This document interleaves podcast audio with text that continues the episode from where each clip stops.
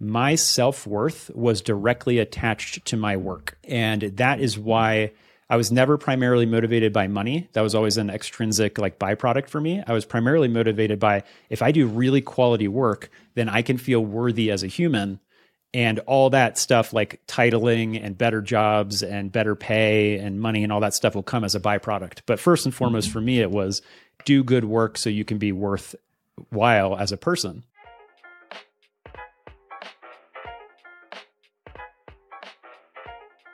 Hey, I'm David Eliku, and this is The Knowledge, a podcast for anyone looking to think deeper and work smarter. In every episode, I speak with makers, thinkers, and innovators to help you get more out of life. This week, I'm speaking with Kyle Kowalski. Kyle is a thoughtful entrepreneur, an adult learner, and a proponent of slow living. Kyle describes himself as a synthesizer and solopreneur, so you're going to hear us unpacking exactly what those mean. Uh, a bit of backstory on this episode is that I first came across Kyle's work on Sloww dot co maybe four or five years ago, and it was actually part of what inspired me to start writing my own newsletter. So there are now over ten thousand people that subscribe to my newsletter that partly have Kyle to thank for giving me the inspiration in the first place. So he does a lot of really interesting work that I'd highly recommend reading. You're going to hear us in this very introspective episode talking about some of the lessons that Kyle learned from going through a personal crisis, as well as the idea, this philosophy that he's encountered and developed of slow living, what that means, how it can influence our choices and our ambitions. Then we talked about the importance of finding your purpose and also the importance of cultivating a spirit of lifelong learning and some of the knock-on benefits that that can have. Finally, we talked about this idea of challenging your life assumptions, challenging the creep of mimetic desires, and being able to actively prioritize the things that you want versus the things that you need. We talked about a lot of the hype that can come to surround ideas like slow living or minimalism, et cetera, and really what it means to be able to disentangle the things that are true to you from the things that are maybe part of a hype or part of a movement. And then we talked about how to best use our time, spending the precious time that we have. The quote that just came to mind, which is from a book called How to Live on twenty-four hours a Day, which I'd also recommend reading. I'll actually add the link to the description here, and I think I wrote a newsletter about it, so I'll leave the link. But it's really just about this idea that we have finite time. How can we make the best use of it? How can we not spend it frivolously? But one of the things that we'll discuss is, is it possible to spend it frivolously? Is wasted time really just a reflection of your priorities and what is important to you? So I think maybe there's a balance to find between whether or not the way you see yourself spending your time reflects the values that you actually have and reflects what you want to get from your time. So all in all, this was a really interesting conversation. I think if you are looking to gain a deeper understanding of yourself and the world around you, then this is going to be the episode for you. You can find the full show notes, the transcript, and read my newsletter at the knowledge dot io. Every week I share some of the best tools, ideas, and frameworks that I come across from business, psychology, philosophy, and productivity. So if you want the best that I have to share, you can get that in the newsletter at the knowledge dot io. You can connect with Kyle on Twitter at KaiKal and read all of his work on Sloww dot co, and you can also get his book Ikigai two point oh there as well. I'll have all the links. If you're watching this on YouTube, the links will be in the description. If you're listening to this in your favorite podcast player, then the links will be in the description. But you can also go to the knowledge dot co slash Kyle Kowalski and find everything there. So if you love this episode, please do share it with a friend, and don't forget to leave a review wherever you listen to podcasts, because it helps us tremendously to find other listeners just like you. A lot of the philosophy that you talk about is really interesting to me. This idea of slow living as a concept in general. And you've obviously written about it for a long time, and there's a lot that you talk about. But I think there's a lot of different parts of it that would be really good to unpack, not just for the sake of being able to better understand it, but also, as you've mentioned, the fact that it is slightly underrated by some people. And I think one thing I've seen you talking about is this intersection between science and spirituality, and the fact that some people often seem to disregard the spirituality aspect. You hear Tim Ferriss, you hear a lot of people talking about, oh, you know, I don't want to sound like woo-woo or whatever. And I think that is a part of things that you seem to embrace. So I'd love if you could maybe give us a framing of what you see slow living being and what you see as, I guess, this underlying philosophy. Yeah, let's start, I guess let's start at the beginning. So slow living as a concept is something that I had no awareness of whatsoever until maybe late two thousand fifteen or sometime in two thousand sixteen. And the reason for that timing was because in late two thousand fifteen, I had a massive self-diagnosed existential crisis. So my background professionally is a decade in the marketing and advertising industry, primarily digital marketing. And for the first eight years of my ten or eleven year career, I didn't question anything. I was just part of the system. My socialization and conditioning was just playing out, and there were no questions whatsoever. It was just kind of going about life, and everything was just happening as it did. But in late two thousand fifteen, that's when I had this existential crisis, and I started asking myself all the deep questions. And the reason why I think this was prompted was because in my marketing and advertising career, I didn't have, I didn't feel like I had purpose. And that wasn't something that I, you know, went to, I wasn't thinking about purpose when I went to college or when, even when I started my career, I kind of stumbled in, into the marketing industry. I thought I was going to go into graphic design, but sure enough, ended up in the marketing industry, kind of stumbled my way into it. And then you wake up, you know, eight to ten years later and you wonder how you ever got there in the first place. But for me, it was kind of this non-questioning, kind of just going down a certain path and direction. And then in two thousand fifteen, the reason why that was different from the prior eight years in my career was I was working sixty to eighty hour weeks every single week for six months straight. And it's not uncommon to have these highs and lows and ebbs and flows of hours in the marketing industry, but it was a first for me to do it for six months straight where I just, you know, it finally broke me, I would say. Before that, I would consider myself unbreakable, and it was a source of pride and things like that, of course. But it finally broke me, and that's when all the questions started. So I started asking myself all those deep questions of who am I? What is my purpose? What is purpose? And that kind of set me down this path of the last, really coming up on this year, eight years now since that crisis, and kind of just trying to figure out how and why to live. And that's really kind of been the essence of everything I've done with Slow. But in terms of slow living, one of the first things that I discovered in my crisis was the concept of slow living, simple living. I kind of umbrella all of this concepts under kind of a high-level, macro, holistic umbrella of intentional living, because that's kind of the broadest term that I use to encapsulate everything. But under intentional living, I consider things like slow living, simple living, minimalism, decluttering, downshifting, voluntary simplicity, now digital minimalism. All of these kinds of concepts kind of are related and adjacent to each other and overlapping to a certain degree. So I had no idea that people were intentionally living like this. For me, up to this point in two thousand fifteen, it had always been the lifestyle inflation game or the hedonic adaptation or hedonic treadmill game of, you know, you get the job, you get the better job, you get the higher paying job, you get the car, you get the nicer car, you get the house, you get the bigger house, like that whole game of quote unquote, the American dream. From that perspective, that's just what I had been living, and I hadn't questioned anything up until that point. So when I discovered all these intentional living concepts, it was really eye-opening for me, and I saw it initially as an escape. It was like, you know, at that point, I was kind of trying to figure out purpose in my career and what purpose meant to me. And I saw that, you know, if I could embrace some of these concepts, then maybe this was a way that I could exit my career. Maybe this was a way I could get out. Maybe I could find something more purposeful, whether that had to do with, you know, in my career at a different job or a different job title or something completely different professionally. Trying to figure out what that looked like. So the way that I describe slow living, though, is in simplest terms is what simple living is for your things, slow living is for your time. And I always kind of, that always kind of stuck with me because you kind of have your time and your space aspect. People are pretty familiar when you say simple living or minimalism or decluttering, you know, that has to do with your physical stuff or your environmental space that you live in. But slow living to me is more about the, if simple living is the space, then slow living is the pace. So you have those space and time aspects in terms of how you how you relate to your physical things. Of course, Marie Kondo and that whole decluttering phase was big, but I don't feel like slow living, like you said, to start this out, slow living seems to still be an underrated concept in terms of how people relate to their time. So that's kind of how I got started, and it just kind of blossomed from there, but everything started with intentional living. Awesome. That makes a lot of sense. I'm really interested to dig into various parts of that story, but maybe let's start at the beginning, because I think the way that you frame it, it very much reminds me of like the road to Damascus moment, where you have the pre-crisis life, you have the post-crisis life, you have the time where you were a Gentile, there was the way that you lived in the before times, and then you have this one pivotal moment and your mind is forever changed afterwards. But I'd love to dig into maybe starting with that before time. You've mentioned in the past that I think your dad was an entrepreneur. I'd love to know, maybe from both of your parents or from the people, the sphere of influence that you grew up in, how did that shape some of your initial ambitions and your initial view of life?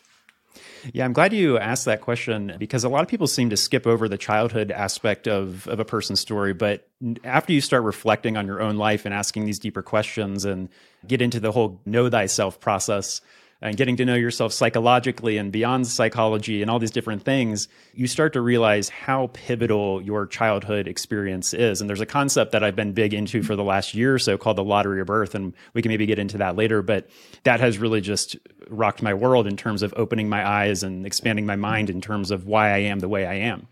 But like you said, there is a, it's funny you said this too, because I refer to periods in my life as pre-crisis and post-crisis, because it was that pivotal, at least in terms of planting a seed and really kind of getting started in terms of setting a, a new course or planting a seed in terms of a new direction.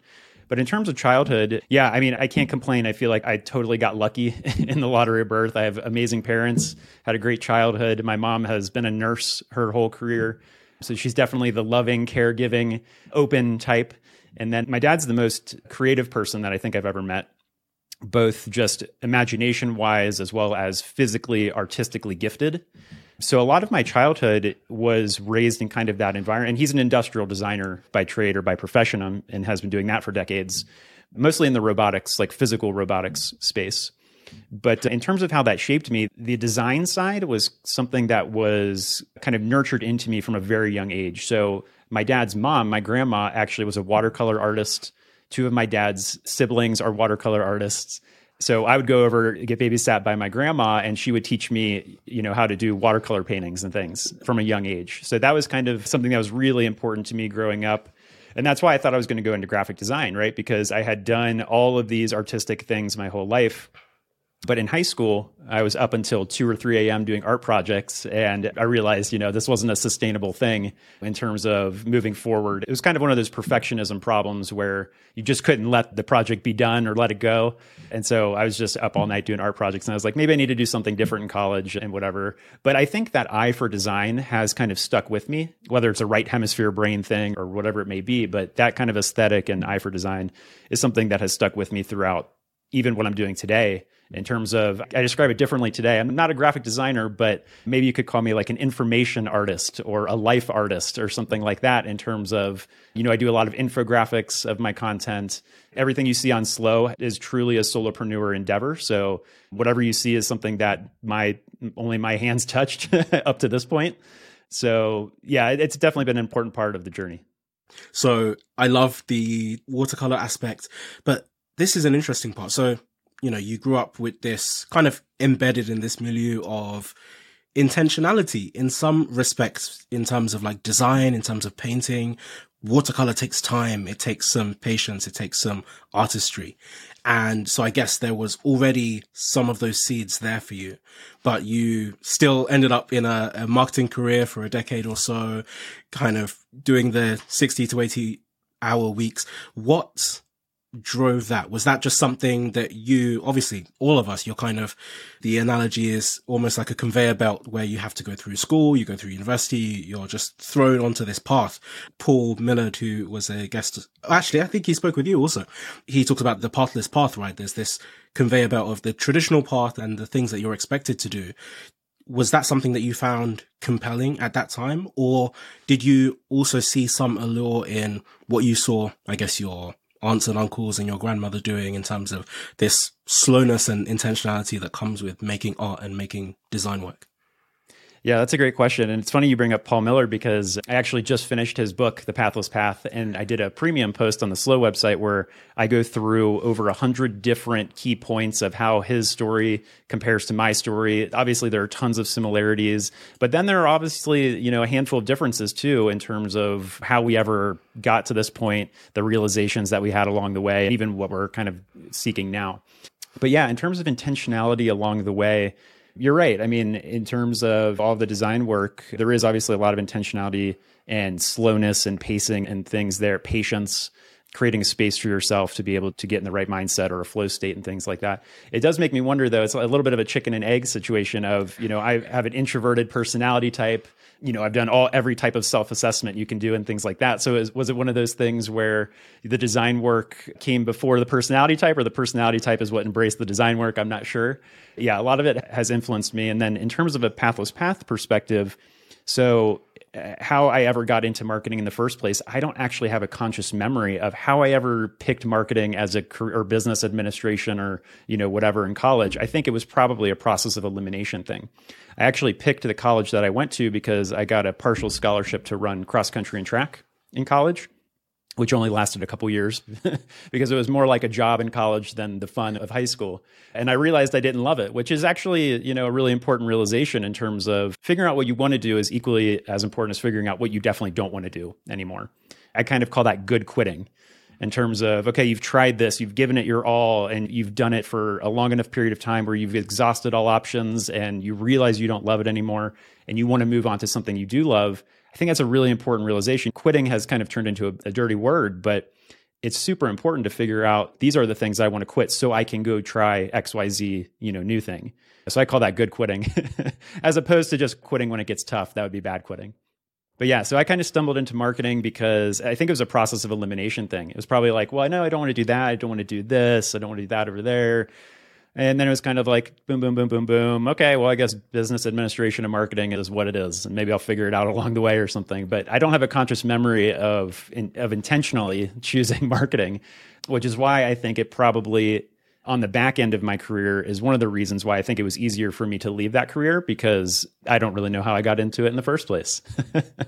Fair. There's a few things that you mentioned that just remind me of the gravity of this idea of self-characterization and how we define ourselves and how we describe ourselves. And I guess this question will probably straddle, I guess, the pre-crisis and the post-crisis in terms of, like, the question that I want to ask is, do you have a process for being able to accurately define yourself and figure out, like, which parts of your belief system are true and honest and real? So not long ago, I had a conversation with my partner and she was saying something along the lines of, she basically said that I should get tested and see if I have A D H D. And it's the first time it had come up in our conversations. And my initial response was obviously one of shock and horror, because it's something that I had always in the back of my mind assumed that I probably do have, but just never actually, I can't be bothered to do any testing. And I don't necessarily embrace it as part of my identity or anything like that.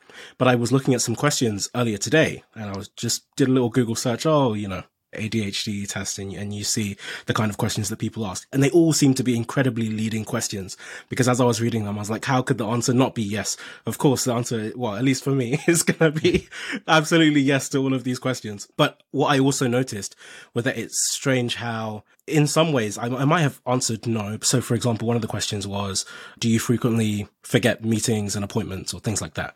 And okay, on one hand, absolutely yes, like I'm never going to remember anything. However, and this is where we get to the characterization part, part of my identity is that I feel like, oh, I'm good at developing systems for things, and I feel like I'm good at organizing things in a sense. But what those questions made me consider is that actually a large part of the reasons I have needed to rely on systems, like making sure if someone wants to have a meeting, it has to be in my calendar. There's no way, because I'm not going to be there. Like, it's not going to happen if this thing is not in my calendar. And I hadn't necessarily done some of the internal work to think about, okay, why have I developed these systems for things to be in this way? It's actually because if these things don't exist, then my mind is going to be completely cluttered and all of these negative externalities will come about. Like, you know, I'm going to miss things. I'm not going to see things. I check my calendar probably at least twenty times a day just to know when the next thing is coming. Because if I'm just looking at the time somehow, you know, you'll forget or time will fly. And so it's this interesting thing, going back to what you said about the chicken and the egg. Oh, do I embrace this personality because, oh, this is how I am? Or am I only this way because this is me compensating for this other side of me that potentially also could exist? So am I the messy one or am I the organized one? Like, I'm organized to compensate from the fact that I'm naturally quite messy. And uh, René Girard talks about this idea of mimetic ideals and mimetic desires, right? And so there are a lot of things, mm-hmm. just like you talked about, you never had a conscious moment where you first thought, I want to become a marketer. but you definitely had a model for it. And in fact, that probably proves that you had some kind of model for it somewhere, not necessarily in the form of a person, but at least the idea was modeled to you, because it wasn't in your family. It wasn't in your natural environment. There's nothing you can remember seeing that modeled this idea for you. And yet you found yourself going down that path. And so my question is, like, how do you disentangle your true self from the self that's reflected back to you through your actions or through the desires that you find yourself falling into? Yeah, that's a big question and a super important one, and probably one that I'm going to ramble off on and go on a million tangents, but let's let's give it a shot. So I think the biggest thing is just, if you boil it all down, it starts with asking questions. And your questions at the very beginning, at least my questions at the very beginning, were driven by my crisis in terms of, I mean, I remember sitting in bed at two or three a.m. staring at the ceiling saying, am I really here on this planet for this short period of time to sell people more stuff they don't need? And that was like my initial question. It was like, I couldn't find purpose. At the time, I was a senior brand manager at a global apparel company and doing brand marketing and things like that. And so that was my first question, was I was killing myself. I was literally killing myself with all these hours at work. And I think it was a combination of the high hours, which led to burnout, plus, but it wasn't just the high hours alone. It was the high hours plus the lack of purpose. That was like a deadly combo and what finally broke me, because the high hours alone, like if anyone observed me now in my day-to-day life now, they would say, wow, you still work a lot. You're still working those like sixty to eighty hour weeks. And I'm like, well, I'm actually just playing. For the vast majority of those hours, I'm actually just playing. It's not work to me at all. It might look like work to you, but it feels like play to me. So that's why I think in my career, it was a combination of the high hours plus the lack of purpose, which led to that initial question. But the reason why I say I think it all starts with questioning is because my questions back then, which is seven or eight years ago, and my questions five years ago, and my questions three years ago, and one year ago, and my questions today have all evolved and have gotten deeper and deeper and deeper.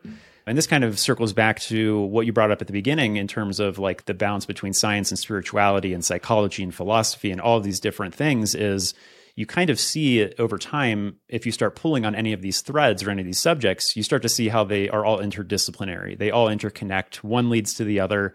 It doesn't matter what your on-ramp for learning is. It all leads to this kind of lifelong learning, interdisciplinary study of all those deep questions, ultimately getting to the deepest of the deep question, at least in spiritual terms, which is, who am I? However, when you first start that process, you know, it, when I was asking, who am I, during my crisis, that was a question that led me to my psychology. It didn't lead to spirituality at the time because I just wasn't in that mindset. I hadn't psychologically developed to that point yet to even understand what that meant from, like, if you reference someone like Ramana Maharshi or the direct path of self-inquiry or things like that, that wasn't even on my radar whatsoever. You know, when I first got started, the who am I question was the question that got me into my psychology. And that's where you go through a phase of doing all those self-assessments in terms of M B T I and Enneagram and DISC and Clifton Strengths, or I think it used to be called Strengths Finder. You name it. You start to get to know thyself on the level of your psychology, which I think is an important phase. I don't think it should necessarily be skipped, even though so many people, you know, talk about personality typing being equivalent to astrology and things like that, because it's it suffers from self-bias and narrative bias and how you want to be perceived versus how you, you know, honestly are and things like that. But I do think it's an important phase because you get to know yourself on the level of your psychology. And then that ultimately leads to deeper questions, like you had mentioned, René Girard and the theory of mimetic desire. So asking questions like, how did I get my desires? Why do I have this desire instead of that desire? How did I get all the ideas in my head? What are ideas? So you start asking all of those questions, which are at the level of your psychology, but start taking you to that edge of psychology and the edge of your mind, which naturally lead to the, the spiritual side and all those deeper questions. But all of those questions, especially around desire and things like that, I consider part of like your socialization and your conditioning. And this gets back into the law of rebirth concept in terms of like, why do you have the mind that you have in the first place? How are you programmed in a way? That all becomes a really fascinating phase once you go through that. And then I feel like that just naturally leads to all the, what I call quote unquote, beyond mind stuff of what other people would call spirituality. Sure. I think we've mentioned a few times this idea that there is some level of stigma around this concept of spirituality. I wonder why you think it exists. And I think, just to frame it, I think it's very much like a post-Enlightenment thing where now science is the ideal and rationality is the ideal. And the closer you can get to being able to prove concretely everything that you know and believe, the more you are seen to be seeking, I guess, like truth, and that is what is right, and that is what is honest, and that those are the only things that exist. And in many ways, the things that are less tangible and are less easy to conceptualize or bring into uh, hard science in some way are seen as, I guess, like soft. That, we talk about hard sciences and soft sciences, right? Mm-hmm. And I think in general is a really interesting idea, and I'd love to know why you think we make such a strong distinction and what you think we might be missing by only favoring, I guess, the things that seem really tangible in the form of science versus some of these spiritual and more existential things, which don't always seem to provide immediate answers because they require so much internal work. Yeah, that's a great question. And I guess I'll try to break it down into three different things. The first piece is, just to offer some context and background, is that I was raised Catholic, but I wasn't indoctrinated super deeply. And I think that's really important because I think there's a big difference in terms of adult life, and you can see it in a child's socialization in terms of conditioning, whether or not someone was super indoctrinated or not. And actually, even sometimes those who are super indoctrinated end up asking all the questions that lead them beyond how they were conditioned. I wish I knew what it was, you know, that flipped a switch for someone to be able to start asking those questions. But it's different for everybody, right? There can, like I said, there are a million different on-ramps to the highway of lifelong learning. But that's a little bit of background for me. I even went to a Jesuit high school. But for me, by the time I got to college, I was no longer actively involved in religion in any way, shape, or form. So it wasn't something that was, I mean, in, in grade school, we went to church every week, in some cases twice a week, because I went once for school and then once with my parents on the weekend. But that was part of my childhood growing up, and then through high school. And then by college, it kind of had just not even been a part of my life. So that's a little bit of background context. In terms of spirituality being kind of like a woo-woo type word, or it definitely has a lot of baggage these days. And I think a lot of that maybe comes from a lot of like the new age spirituality stuff, or even like the pseudoscience type stuff and things like that. But, you know, it's funny too, if you had asked me in, you know, two thousand fourteen or something, or told me you're going to be involved in like spirituality stuff and learning all about that and like whatever, like, I have no idea what you're talking about. I mean, that couldn't have been further from my life at the time. But now that I'm kind of in this lifelong learning phase, like I said, everything interconnects. So for me, it's less about adding new beliefs to my mind, and it's more about what I try to do is I try to butt everything up against my own lived experience. So the things that I'm learning, I try to say, does that jive with my lived experience? And if it does, maybe it does because it gives me new words to articulate something that I already had an intuitive felt sense or knowing of. And if it doesn't, that's equally important because it's like, well, why is that person describing something that's so different from my lived experience? Am I the anomaly, or are they the anomaly? Is this what most people think? So that kind of takes you down an equally interesting rabbit hole of trying to figure out, you know, are most people like this or not? But in terms of spirituality versus religion, what I've kind of boiled that down to is there's a phrase called the finger pointing at the moon. And the idea is that religion is supposed to be the finger. It's supposed to be the guide. It's supposed to be what gets you to the moon, or helps you see the moon, is a better way of putting it, because a lot of this is really about seeing and realizations. It's not about adding more content to your mind or labels to your mind or puffing up your self-identity on like a spiritual ego or anything like that. Like that's what they call spiritual materialism or spiritual narcissism. And then equally important, it's not about using spirituality as a way to get out of just living life. That's called spiritual bypassing. So it's one of those things where what I've tried to do is now almost figure out, if you read across a lot of different, even like religious or spiritual texts, or even like indigenous culture texts and things like that, it's almost like the writers or authors are using different words to point to the same thing. And Mortimer Adler, in his book, How to Read a Book, talks about coming to terms with various authors. So if you're studying a subject, you're going to read widely across it. You're going to read a lot of different authors. They're going to have different vocabularies. And at you as the reader, it's on you to figure out, are they actually saying the same thing in different terms? Are they using the same term in different ways? And so you have to synthesize everything as the reader to figure out, okay, here's how they agree, here's how they disagree. You kind of create your own vocabulary and keywords where you bring all of other authors to your terms.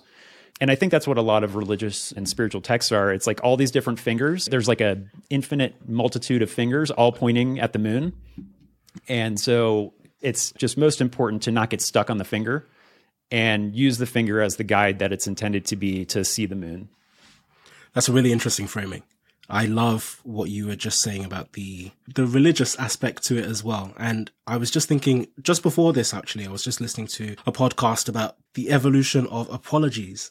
And again, this comes back to this grander idea of how frequently we run into some of these issues that religion used to solve. There's a ton of things, like in terms of how we socialize and the extent to which we act as individuals compared to the way we might act collectively, and the way we might take care of each other collectively, the way we might support each other in communities, et cetera, and some of what we've lost by being so individualistic. Similarly, apologies in so many different texts. Obviously, there's Christian texts, Hindu texts, lots of religious texts from around the world, just like you say, fingers pointing to the moon, which used to talk about this idea so far before our current society of penance and repentance. And you do something wrong and you have to repent, and you're repenting for the higher power or for something else, and you're dealing with your immortal soul, and that's what you're trying to save. And it's so interesting how I guess we've removed that layer, and now we have this really weird thing in our current society where people don't know what they're apologizing for. And we want people to apologize in very much the same way. Someone does something wrong. You see this, you know, people talk about cancel culture. We want people to apologize. We want people to pay some penance, but we don't actually know what actions they should take. And these are the things that used to be written down. And it used to be that you know exactly what you're doing it for and who you're doing it to. But now we're having to, I guess, figure out some new traditions and new ways of arriving at similar outcomes. And I think using apologies is just one analog, but there's loads of other examples of this where there were framings for certain things that we used to have that now we no longer have. And I guess in this world of, you know, we talk about the rationality and the hard science, we have to figure out new ways from a societal and cultural framing to figure out what we're supposed to be doing and where we're supposed to be going. Maybe part of this leads to the question of purpose, because I think this is the other thing. People talk a lot about this idea of schools, and I think you talked about your schooling experience, but people say, okay, back in the day, schools used to be to prepare people to work in factories. And now people don't have to work in factories anymore. So what is the purpose of schooling? What are we preparing kids for? It seems like people are coming out on the other side. They're very unprepared for the world of life. People come out of college. They just try and find a job. And then once you figure out what the job is, you go into a career, you're in that career for ten plus years or for however long. Obviously, you know, in total, it's a grand amount of time, but there is very little intentional, there's no signposts at which you can intentionally step back and figure out, okay, what am I actually supposed to be doing? A lot of the deep questions that you suggest. So I guess it's a two part question that I want to ask. One is, what do you feel is the importance of purpose? And two, how do we go about actively finding it without having to go through an existential crisis or without having to have a big pivotal moment in our lives? Yeah, that's a great question too. And I think your point about education and schooling is a big one. And I've been going down a little bit of a rabbit hole over the last, well, actually since the beginning of the year, so the last three months or so, on lifelong learning and adult learning and adult development and psychological development. And they kind of go hand in hand, which is, it just has been an amazing thing for me to realize, because I've been big into the psychological development space for a couple years now, but the adult learning space has been really interesting because it's like two people shaking hands. It just fits together perfectly in terms of like the whole point of adult learning is to develop as an adult and lead to perspective transformation and deeper, more holistic perspective taking and things like that. So in terms of the school system, that is kind of a key piece in terms of it still seems like it's a relic from the Industrial Revolution, like you mentioned. And so I think that one of the biggest things, there's a term called the meta-crisis, which is, in a nutshell, it's kind of like a crisis of crises, where you've got climate change and all this environmental stuff and exponential technology and A I now and education. You've got all these different things kind of, you know, converging at the same time in human history. But to me, it seems like the ultimate problem is, whether you want to call it a problem or a challenge or root cause. So if you do like the five whys question of just keep asking why and trying to answer the question, take any of those and try to get down to the root cause, or what Daniel Schmachtenberger calls a generator function. To me, it all comes down to our relationship with our minds. And the solution seems to be further psychological development.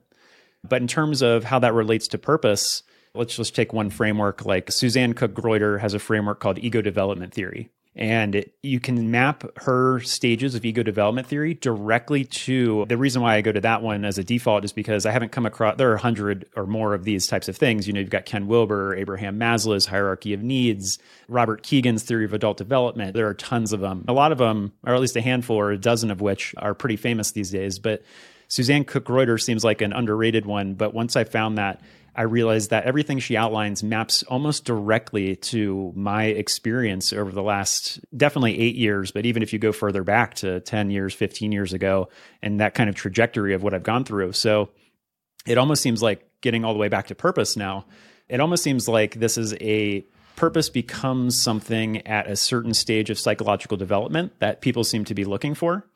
And yeah, it would definitely be great to, you know, not have to go through a dark night of the soul or existential crisis or identity crisis or quarter life crisis or any type of crisis. There's another one called spiritual emergency. It'd be great to skip that that whole phase. But I do wonder, you know, is it an important part of whether it's Joseph Campbell's hero's journey, or there's a concept called transformative learning. And the first part of a like ten step phase in transformative learning is a disorienting dilemma. And it can be something like an existential crisis, or it can just be a slow incremental compounding of something that happens over time. So I think there are a ton of different ways to kind of get to the point of figuring out purpose. It probably correlates to something like in Robert Keegan's theory, like a self-authoring phase of life. The interesting part, and this goes into a whole deeper tangent rabbit hole, is figuring out, once you get to the point where you figure out that you aren't self-created. And, you know, everything from your genes to your and your nurture, your parents, your environment, you know, the education that you received, at least as a as a young kid, all of these were decisions and choices that were made outside of your control. And those all shaped the brain and the mind that developed to get to the point of even asking the question of what is my purpose? Right? So it's just like, it goes back to the chicken and egg kind of thing. There's a great book called, actually, I've only read part one of the book. It's called Creating Freedom by Raul Martinez that gets into all the lottery of birth stuff and everything like that. But he talks about the paradox of you don't realize you have an identity until you already have an identity. And like, you don't realize your conditioning until you've already been conditioned. And so it's kind of one of those things where it's like you're created by all these factors outside of yourself, but then it gives you, in some cases, the ability to ask the questions of how did I ever become what I consider me in the first place? But that's a little bit of a tangent. But the whole part about purpose is that I think it's just a part of psychological development that I think more and more people are getting to that stage in modern times now. So I think obviously there are more humans than have ever been on the planet. Whether or not this is in higher prevalence percentage-wise today than in the past, I'm not sure. But it seems like more and more people are starting to look for purpose. Obviously, you see it in the corporate world where every company left and right is trying to bolt on purpose, whether it's natural to the company or not, or do some type of cause marketing or something. But it seems like it's become a hotter subject these days than it ever has been before. Sure. I love the tangent that you went on. And I think this is one of my current hobby horses as well. It's just this idea of, it's almost like a matrix sense that so much of the societal and cultural fabric that we're embedded in is completely made up. And so much of it, well, not made up, but, you know, it, it pre-exists us. And so many things exist for reasons either that we don't know, or we don't fully understand, or we don't fully appreciate. And we are just affected by, so I was talking with Charles Mann a few weeks ago. And he, in his book, The Wizard and the Prophet, and he has a few other books that are really interesting, but he talks about this idea of how the environment has shaped a lot of the societies that we have, and how due to environmental constraints. So for example, actually, this is not from his book, but this is from other sources, but there are, if you grew up in a society that hundreds of years ago, people used to herd cattle instead of growing plants, then those kinds of people have different cultural habits. And those people might be more, slightly more prone to violence, not prone to violence, but there is more violence in some of those societies simply because When you're herding cattle, you actually have to protect it. It can actually walk. People can steal that in the night. When you're growing rice, you know, someone's not going to come and, and steal your rice in the night if it hasn't actually grown. And so depending on what you needed to do in the past or what your ancestors needed to do, that can cultivate different sets of societal habits. Like people that had to grow rice, it's very hard, particularly growing it in somewhere like China, where there's actually no water in vast parts of China, that you have to develop lots of different ways to grow certain crops. You have to be a lot more patient in order to do certain things. And that can manifest in loads of different behaviors. So by the time you're born, you're born into this fabric of, this goes to the birth lottery part that you're talking about. So many of the parts of your personality not only come from your parents, but come from levels before that in your ancestral lineage, where people had to undergo certain types of climates, people had to do certain types of behaviors. I think Garrett Jones referenced, I can't remember whose work it is, but someone produced some work which was looking at egalitarian societies and how much they correlate to how long women used to plow fields. And there's a strong correlation. So again, there's some really weird things that make up the fabric of our societies. And I think the other part of it is just how often there are things that we take for granted. So I wrote a while ago about a few different ideas, but one of them being, for example, like things that seem cultural, like long lunches in France or in parts of Europe. That was a completely made up thing. It actually happened during the Industrial Revolution because people used to work all day in factories. So during the Industrial Revolution, people were coming into the towns from the countryside, and everyone used to work in the factory the whole day and stay in the factory. And suddenly loads of people were dying from lead poisoning, asbestos, all these kinds of things. And so many people were dying that the government created a law that says everyone has to go outside at lunchtime, at least for one hour so they can air out the factory. And now it's mm. turned into this cultural artifact where people are like, ah, oh, French people like to go outside and have long lunches. And it's like, I mean, I guess on one level, yes, but also on another level, this was a random arbitrary law from a few hundred years ago that now has become the gospel. And so I guess this is a long meandering way of getting into this concept of Ikigai and Ikigai two point oh. First of all, maybe if you could frame, I guess, the concept of Ikigai in the first place and how you have extrapolated on this idea. Yeah, real quick before we get into Ikigai, I'd love to just build off of what you were talking about in terms of the hour-long lunch and things like that, and all these cultural artifacts and relics that we seem to have.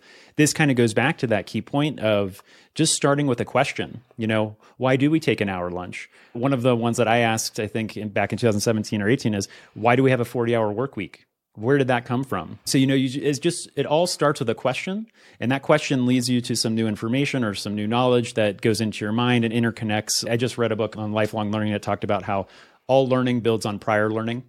So if you view your mind like this just interconnected knowledge network, the more nodes that you put in it and the more that you can interconnect all those nodes, almost like neurons connecting to each other in your brain, but on a psychological level, then the more holistic you're going to have of a perspective on just your life, the world, how you interact with others, just all of it. It's just like a mutually reinforcing, beneficial thing to do.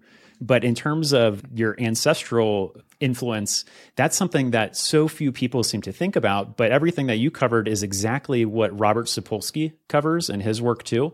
So there's a book called Behave. He has a new book on free will coming out later this year called Determined. And he's got a bunch of videos on YouTube and TED Talk and things like that. And they're all amazing. And from like a biological perspective, it'll give you such a profound respect for just life and how like the biology of life. And that this is one of those things, right? Where it's like, I got started, I would say I probably got started in psychology because in marketing, you have to understand a certain amount of human psychology and why people do what they do and buy what they buy and how brand awareness works and conversion and like all that type of stuff. And then psychology probably took me into philosophy, which took me into spirituality, which somehow has brought me back to biology. So it's like you just start somewhere and it all interconnects along the way. But definitely check out Robert Sapolsky's work on the biology of behavior, because it goes back from if you perform an action right now, his work will take you to, well, what happened a second ago to lead to that action? And what happened ten minutes ago? What happened an hour ago, a month ago, a year ago, ten years ago, one hundred years ago, all the way back to your ancestors that, you know, if you grew up in, I think he says, if you grew up in like a culture of honor, that's going to have downstream influences and consequences to get to how people act today. So everything is like this interconnected web. So anyway, thanks for letting me go on a tangent on that, on that piece. But in terms of Ikigai, So for Ikigai, I discovered that concept when, I'm not sure if it was when I was in my existential crisis or the year after. So my acute portion of my existential crisis was six weeks, and that was the last six weeks of two thousand fifteen. And then all of two thousand sixteen in my free time, because I was still working full time for two and a half years after my crisis, but all of two thousand sixteen in my free time was trying to figure out my purpose.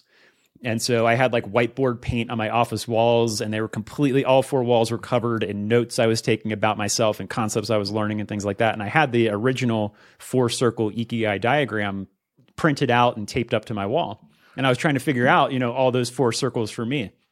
But the idea, if people have heard of the Ikigai four circle Venn diagram, is that the first circle is what you love. The second circle is what you're good at. The third circle is what the world needs. And the fourth is what you can be paid for.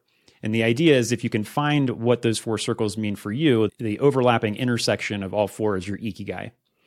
And so once I, I found that, I was trying to figure mine out and all of that. And then, of course, just with the synthesizing mind that I seem to have, I seem to just find myself down in these rabbit holes of searching about, once I figure out a concept that sounds interesting, I exhaust everything I possibly can about the concept in terms of, well, what's the reality of it? What's the truth? What are the myths? How do I almost like play devil's advocate or steel man it? Basically, like you said at the beginning, like how do you make sure a concept is truthful or at least less wrong than what you thought before?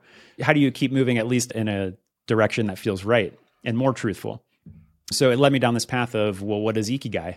How did this concept get created? Who created it? What, you know, all these types of questions. And what I found out was it was actually a guy who took an existing Spanish concept for purpose, which was the exact same four circles I just walked through. And then he combined it with Dan Buettner's TED Talk on the Blue Zones. The Blue Zones are where you have the highest uh, percentage of centenarians, people that live to be over one hundred years old on Earth. And there are five or six different Blue Zones. And I believe the one in Okinawa is the one where Ikigai comes from. And so this person, I actually think he's done the world a favor, I say, because he's put the Ikigai four circle meme out into the world. And now you've got people that are starting to figure out, you know, okay, maybe there's something beyond this once they start trying to figure it out for themselves. And that's how I think they discover some of my work. But the idea is that he just combined both of them together. And instead of the Spanish concept where it said purpose in the middle, he just had it say Ikigai. But when I did my deep dive, and this was off and on over the course of five years, I tried to exhaust everything that I could about the concept. And what I figured out was the four circle viral meme isn't actually Ikigai in terms of what it means in Japan. And so I tried to figure out, well, what does it mean? What's wrong about it? How do we kind of course correct to try to make it more truthful and closer to match the reality of how the term is actually used in Japan? And one of the biggest things that I found was that money is just not a factor in terms of how it is. So And immediately, the first thing you got to do is remove that fourth circle and make that at least what I call an optional byproduct. Because I think you can, and the other thing is like, you don't just have one purpose or one Ikigai, you can have many. It can change over the course of your lifetime. So there are all these different like little nuances that really make a big difference once you start to figure it out for yourself. But my Ikigai two point oh concept has three circles, and instead of having them all equally sized or equally weighted, it goes through a very specific process of making sure you do this one first, this one second, this one third, because each step is a checks and balances on the prior step. So the first one is, it's still what you love or what you're passionate about, deeply passionate about. I describe it almost as like what you can't not do, and that intentional double negative of, because a lot of people are multi-passionate, or it's like, how do I choose from all these different things that I love? I seem to love equally. And once you frame it in a way of like, well, what's the one thing you can't not do? And it's almost the thing, it seems to come pretty easily to people, because once you think about it like that, you're, it's usually the thing that you're already just naturally doing. It's where your energy just naturally flows on a day-to-day basis. So that's the first step. And then the second one is, I describe it as how you're wired or how you're encoded. And so this gets into some of the things we were talking about in terms of self-assessments and personality typing and things, in terms of how you're wired on your psychological level. Things that come innate to you can be talents and gifts.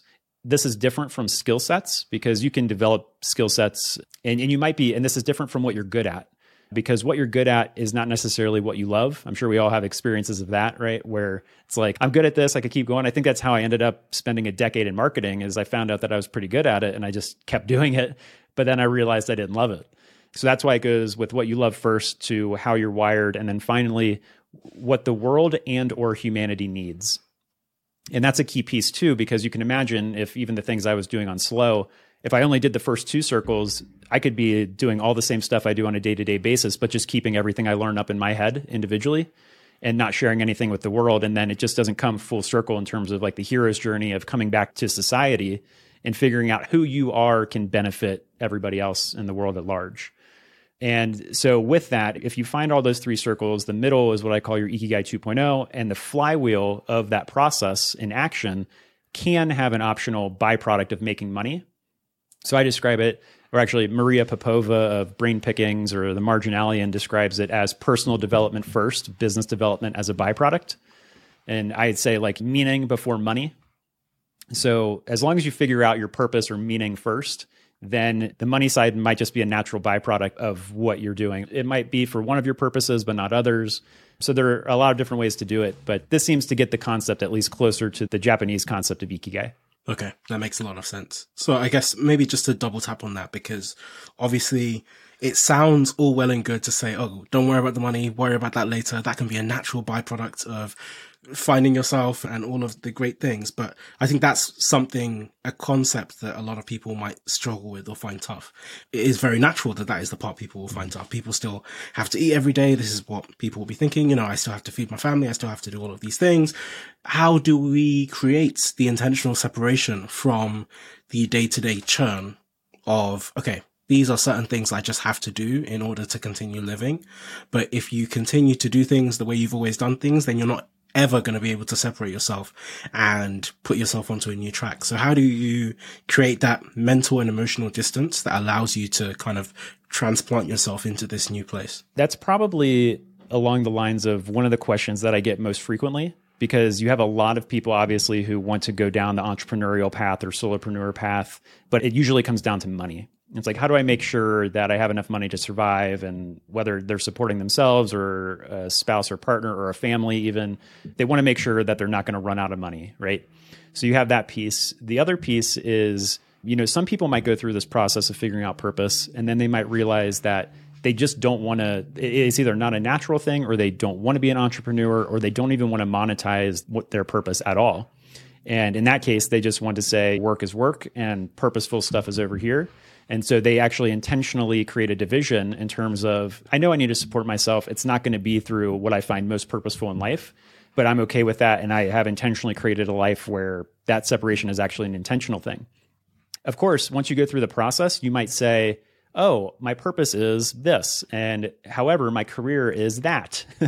And so what I want to do is I actually want to find a new job title or position or company within the same career or in a different career that is more purposeful for what I just figured out about myself in terms of what I feel like my purpose is. So you can change jobs, you can change careers, but you continue working, and that's how you primarily make your money. Another one is called job crafting, which is probably maybe the lowest friction way to start incorporating this into someone's life, which is you go through the process, you figure out purpose, and then you actually stay at your current company and your current role, but you start figuring out ways to job craft your role to be more purposeful to what you feel like your purpose is. So that one's called job crafting. But like I said, there are a million different ways to kind of make this work. And it doesn't necessarily involve following an entrepreneurial path. I think what I figured out for myself was that I was an entrepreneur at heart that found myself trapped in a marketing career ten years later after doing it. And that wake-up call was finally, you know, the trigger that I needed to pursue something entrepreneurial. But of course, that's not going to apply to everybody. So I think there are ways to job craft your career to make it more purposeful for you.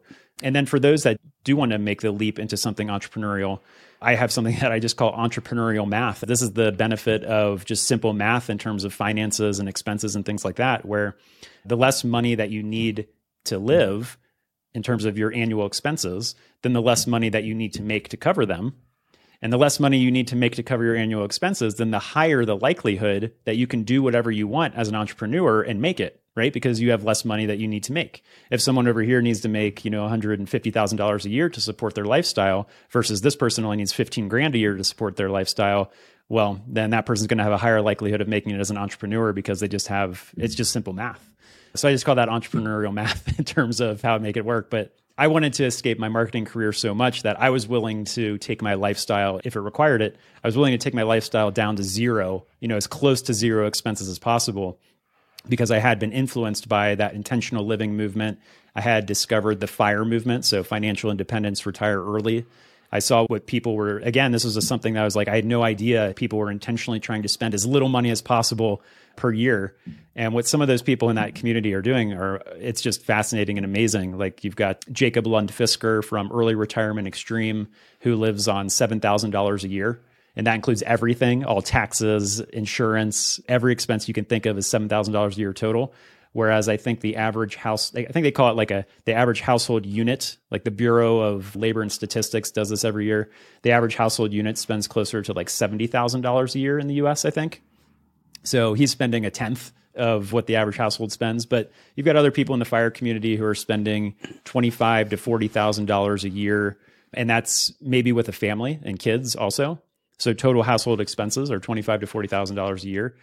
And it's just one of those things where once you start, my wife and I did this a couple years ago where we're like, okay, we're going to get intentional about our expenses. We're going to look at where every dollar went for an entire year and see where we can make some cuts and just get some clarity and awareness of things that maybe were unconscious before.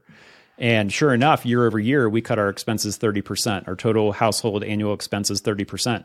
And Vicki Robin, who is the co-author of Your Money or Your Life, says that it's very common that once someone starts basically making this an intentional process, it's very common that you see a reduction in annual expenses of twenty to twenty-five percent year over year. And so we're kind of a case study for Vicki Robin, I guess, in terms of, yeah, like you can make some very significant cuts, which then obviously free up your time and energy and even money if you want to spend it differently. It frees you up to look at life differently. Yeah, it's a really interesting point. This idea of just reconsidering your defaults. And I guess it applies equally to money as it does to time, as it does to a few other things, where it's only once you reconsider. So for example, just like we discussed, a lot of people have fears around money. What if I don't have enough? What if I can't pay my bills? What if I can't afford to have children, et cetera? But a lot of those fears are wrapped up in the underlying assumptions of what they need in order to be happy or what they need in order to live a comfortable life. And actually, it's only when you start in thinking intentionally about what do I actually need and what do I actually need to spend money on that you can actually start to untangle yourself from some of those assumptions. And the same goes for your clothes and your items, right? And this comes to the minimalism movement where it's like, okay, the default assumption is everyone has a drawer in their kitchen, which is just full of a random assortment of things and no one knows what these things are. And I think in, there's a great book called Subtract. One of the facts I came across in that book is that the average, well, American household, but you can extrapolate it to most of Europe, I'm sure. The average American household has two hundred fifty thousand items, mm. like just counting all the tiny little random knickknacks lying around your house. And, you know, as I look around, I'm looking around at this room here, and that's absolutely true. We absolutely all have tons and tons of stuff that, do you actually need it? There's a part of you that assumes that, of course, you must have this backup thing or this extra thing. But actually, you know, once you actually start, like you say, asking the questions, trying to detangle yourself from some of these assumptions, you say, do I really need this extra thing? And I think you sold your house, the house you used to have, like a big house. I'm not sure if you sold the car as well, but you know, there is this process and it's interesting to ask the extent to which you need to become zealous about these things. But once you realize, actually, I might not need this thing I've assumed I've had, you can easily give it away. And maybe the last thing I'll add to that in my little ramble here is it also connects, again, going back to something we talked about at the beginning of the conversation, but I just find it interesting. This concept of slow living, and what it made me think about as you were talking about it was slow living presumes that you're having to make it distinct from some concept of fast living being the default. And I was talking to someone on in another podcast episode recently about just the idea that when colonialists came to Africa, they come to some of these countries and they see people lying around and they're like, oh, these Africans are so lazy. And actually part of what they just didn't understand is they had a very different conceptualization of time than some of these people that they were visiting did. And so if you look at in Swahili, at least in pre colonial times, you look at the concepts that some of these people had of time, and they talk about Sisa and Zamuna, I think, are, are the two concepts. And essentially, they don't really map to like past, present, future, the way that we think about it. There is Sisa, which is kind of somewhere between what's happening right now and what has just happened and what is about to happen. It's this like sphere of the time that's within touching distance. And then there's the Zamuna, which is the time that's not within touching distance, the time that is further away. And that could be the past, it could be the future. And so when they are thinking about how to plan their days, how to spend their time, they're like, okay, right now is the time you plant the crops and you do this. And then later is the time that you harvest the crops and you do that. And in between, you know, there's no need to fill that time with anything else. There's just the time that you need to deal with right now. And all the time is centered around the activities that they necessitate. And it's just very interesting when you have this industrialized nation that comes across these people and where they're coming from. Everything about time is regimented. It's twelve o'clock. You were supposed to meet someone. That person's not there. The world has fallen apart. And so, so much of these things that underlie our preconceptions just shape the way that we view the world. And I guess it's a follow-on question from what I was just asking, but it's really about how we start cultivating this this slow mindset and how we unwrap ourselves from a lot of these assumptions that we just carry with us just by virtue of being where we are. Yeah, and that's that's a great point in terms of relationship to time, because I actually just recently rewatched a TED Talk about human language and how it impacts the how the language that we're not that we're born with, but that we're primarily wired with first in terms of our conditioning and socialization, how that impacts the way that we think throughout life. And, and I'm sure it has a direct relationship too in terms of our relationship with time, how we think about time. I know in the TED Talk she covers, well, first of all, there are over seven thousand languages, human languages, which is fascinating to think about. Most people would never guess that there are seven thousand. And they all have differences in terms of how we think to a certain degree. It's a great TED Talk, and she talks about how your language makes you think in terms of even like direction, like directionality, like north, east, south, west, and all of that. And in terms of, I'm sure that directly relates to time, right? So we're back to the time and space concept of, you know, your language, which you didn't choose, your primary language, how that impacts the way that you're thinking in terms of your relationship with time. But for me, I mean, the way that I came across slow living, like I said, was I was a certified busyaholic at work in my career.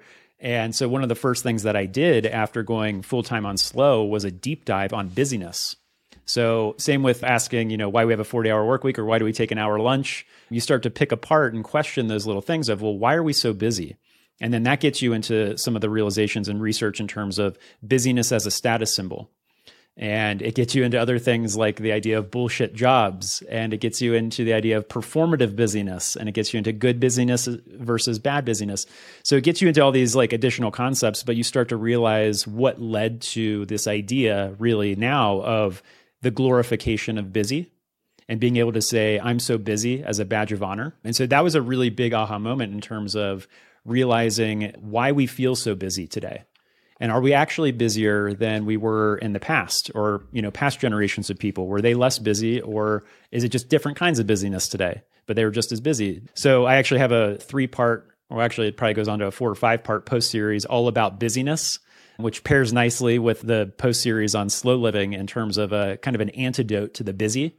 So if you are someone who is super busy, I definitely know what you feel like, and you can downshift into something that is, when people hear slow living, there are a few myths that they immediately think about. And one of them is, well, first of all, probably one of the big ones is the just the general aesthetic of slow living. If you search hashtag slow living on Instagram, you're going to get, you know, all these highly curated interior design spaces with neutral tones and muted colors and perfectly placed photography and all that type of stuff, which is obviously not slow living at all.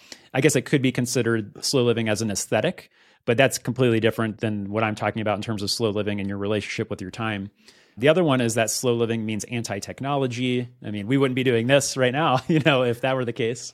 Another one, a big one, obviously, is just the nature of the word slow, right? Slow usually has a negative connotation to it. Everyone wants bigger, faster, better, stronger today, but slow is not the opposite of that in terms of like slow motion or doing everything as slowly as possible, or even doing as little as possible. Like it doesn't have anything to do with any of that. So in terms of like synonyms for slow living, it's almost like mindfulness and pace and space and consciousness and intentionality and purpose and depth.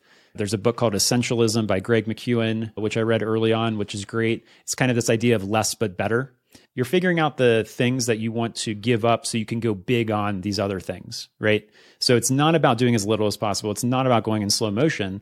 It's not about having a busy life, but it is about having a full life. And there's a big difference between a busy life and a full life. Who wouldn't want, no one wants a busy life, but everybody wants a full life where you feel like at the end of every day, you feel like it was purposeful and meaningful and you feel fulfilled and you feel like you're giving exactly who you are to the world or a, a cause beyond yourself. So everybody wants that. And that's a key part of slow living in terms of giving you the space and relationship with time to be able to go deep on those things. Sure. I just wanted to add, so first of all, the book that I, the author whose book I mentioned earlier, Subtract, is written by Lady Klotz.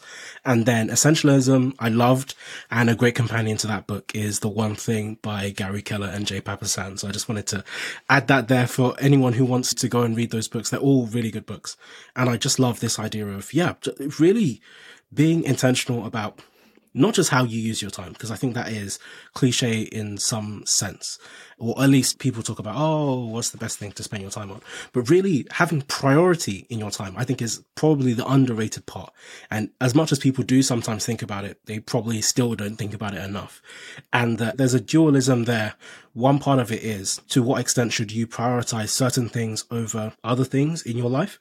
There's the famous analogy of the teacher walks into the class and he has the big rocks and the medium-sized pebbles and then the grains of sand. And he says, ah, oh, why don't you fit all of these things into the jar if you put the big rocks first and then you try and put the pebbles in and the sand in? You know, there's a certain formula where it doesn't work, but actually if you do it the opposite way, it does work. And oh, it's fantastic. And then there was a really good book called four thousand weeks by Oliver Berkman. And he challenges this idea. And he says, well, actually, you know, who says you have to put that formula only works when you have the jar that actually fits all of the pebbles? Like, you have to have intentionally planned to have the right size number of rocks, the right number of medium rocks, and the right number of sand.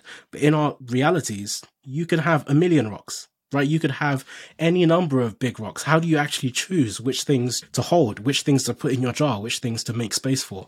And I think then the other side of it is just following on from that, this idea that you don't actually need to put all of the rocks in your jar. And part of this idea of prioritization is also deciding that maybe some things, it's not just that you should elevate certain things that are more important than some of the other things, but actually maybe what if you didn't have some of the other things at all? And what if you just completely removed them? And I think that is the other part where people find it hard to square the circle, where very often we're just trying to think of, okay, the idea of the better life is a way in which I still do everything that I want to do, and I just find a slightly different way of organizing it.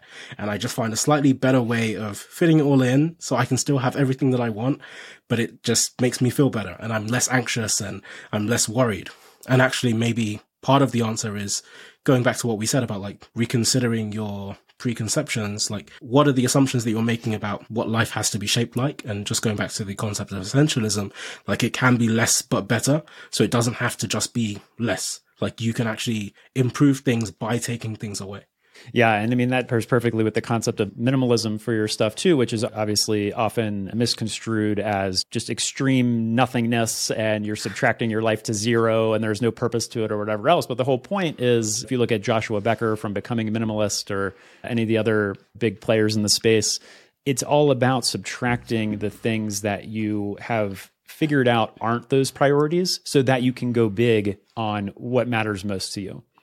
And in Essentialism, Greg McKeown actually has a great quote about this that I reference all the time about trade-offs.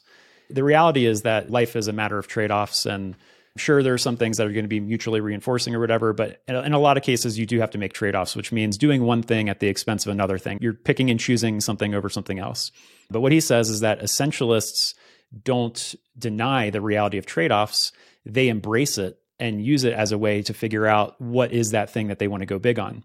This kind of goes back to what we were talking about earlier in terms of what are the things that you can't not do, and kind of thinking through all of your priorities and passions and possible purposes that way to try to figure out what are those few big things in terms of, you know, what are the big rocks that need to be taken care of. There's a concept called the, the four burners theory, and it kind of comes down to thinking through all the different life roles that you have.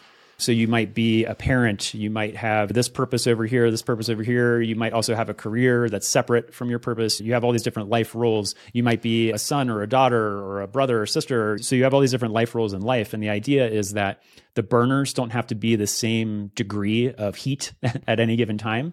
So maybe you've got one burner on high over here for a little bit, and then down here it's on low or even off. And then you can have different seasons of life where maybe the burners change and this one's hot now and that one's cold.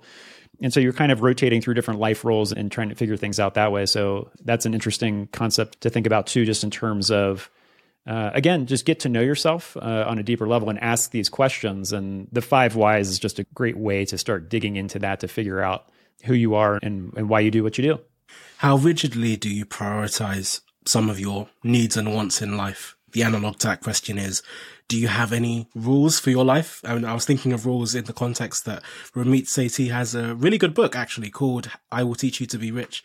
As corny as the name might sound, it sounds like one of those books from that era where everyone's trying to sell you something. And, you know, there's a lot of snake oil salesmen that write those books with those titles. But actually, funnily enough, so I didn't read it until very recently. I spent all this time, I worked in law, in, in finance and banking. I did a lot of this stuff. And you spend all this time learning all these things. And actually, that book is probably the neatest summary of some of the most important things that if someone was just to ask, what do I need to know about money? It's actually a really good book, I think, in my personal opinion, that you could give to people, at least just to understand a lot of the basics, or at least the very few things that are the most important, instead of wasting all your time learning all these other things. But he talks about this idea of just having money rules. And his point is that a lot of people spend so much time worrying about whether or not they should have the three dollar cup of coffee and should I buy this tiny little thing? You have millionaires that are racking their brains over the price of grapes at the store. Oh my gosh, I should drive all the way to the other side of town to save twenty cents on some grapes. When actually, you know, what he's saying is that you should spend most of your time on the ten thousand dollars parts, which are like finding the right partner, choosing the right partner, choosing the right job. Some of these big things that have a much bigger impact on your overall life than the three dollar cup of coffee. Because if you marry the right partner, that's going to have drastic impacts to all these other areas of your life and how you spend your money, et cetera. And so he has this series of money rules. Like one of the rules that I stole was just never questioning the price of a book. If you find a book that you want to buy, you just buy it. I have a slightly different version of that. I kind of, I do have a price cap. But yeah, if it's below the price cap, depending on the type of book, then I just buy it immediately and I never think about it again. But so some of those things are useful for me and help me to prioritize, like, what things should I really be scrutinizing and what things should I really be spending my mental time and energy on? I wondered if you have any rules for yourself. Yeah, that's a, that's a great question. Since we're on the the topic of money real quick, I guess I'll mention just a couple insights that I've had recently about money. One of them comes from Daniel Kahneman. Actually, I think I got this from Paul Millard's Pathless Path book, but Daniel Kahneman says something along the lines of your satisfaction with your income at age eighteen is directly correlated to your satisfaction with income as an adult, which is interesting to think about in terms of, again, this goes back to questioning. If you're someone who cares a lot about money and extrinsic motivations and things like that, asking, why do I care so much about money? Where did my desire for money come from in the first place? How did I get conditioned that way? Another one that obviously pairs nicely with that is The Psychology of Money by Morgan Housel. The entire first chapter is about how people come from different upbringings that learn different lessons about money from different parents and different time periods and different geographic locations. But a lot of what you learn as a child in the economic period in which you were born and as a young adult, that those money views and your relationship with money is what carries through your adulthood. So this kind of all goes back hand in hand with what we've been talking about the whole time in terms of childhood isn't something that you just like leave behind when you're an adult. And it's like, oh, I'm an adult now. Childhood was back then and it doesn't influence me anymore. So many things about how we do what we do and why we do what we do are directly related to how we were wired as a child or how we were nurtured. But in terms of rules, that's a good question. And I'm not sure that I have any specifically that I could articulate. I guess my rules, just generally just thinking out loud that I follow now, are kind of like question everything, be open to anything. If reality is what it is, then it can't be wrong, right? So it's kind of like this idea of being open to whatever is. And the way that I kind of look at life now is that I seem to see very clearly now, I, I wouldn't have been able to say this when I first got started, but it seems now that life is just unfolding and happening.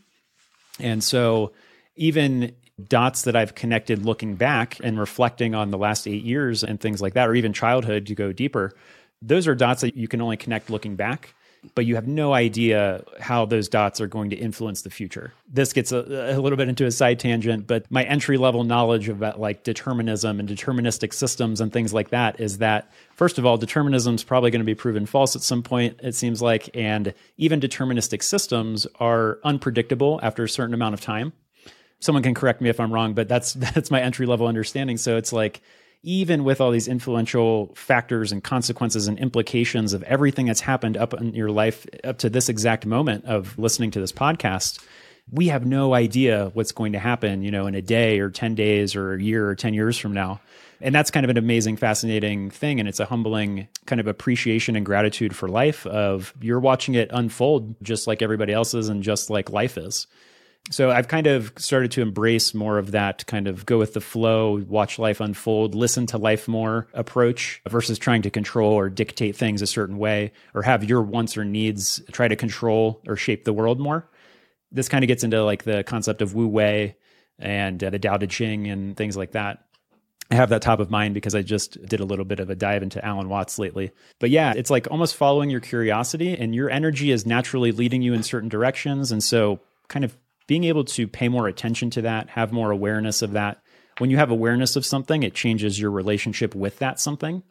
So before, something that was totally unconscious to you is now conscious. And that's kind of an interesting process to go through too. But so I guess in terms of rules, I'm just, I'm trying to be open. And I guess any rule that I created today, I would probably say is outdated, you know, when we have round two of this podcast in a year or two. But yeah, just being open to life, I guess. Sure. You just been writing about this idea of adult learning. The question I wanted to ask is like, how do you cultivate this spirit of adult learning? Because it's really interesting to me how I love the excerpt you just gave from Daniel Kahneman. I think it's, is it from Thinking Fast and Slow? I've definitely read it in one of his books where he talks about this idea that, like you say, by the time you're eighteen, the money habits that you have then are the money habits that you have as an adult. There's another flavor of that where it might actually be from the same book, but the music that you listen to from when you're fifteen is pretty much the music that you listen to as an adult. Like, people don't actually develop much musically past their teenage years. That's the music you're nostalgic about. That's the music that you always think of as, oh my gosh, these are your tunes, right? And that's the music that people continue to listen to as adults. And they never really get into, well, most people never really get into music past that, which is another really interesting part.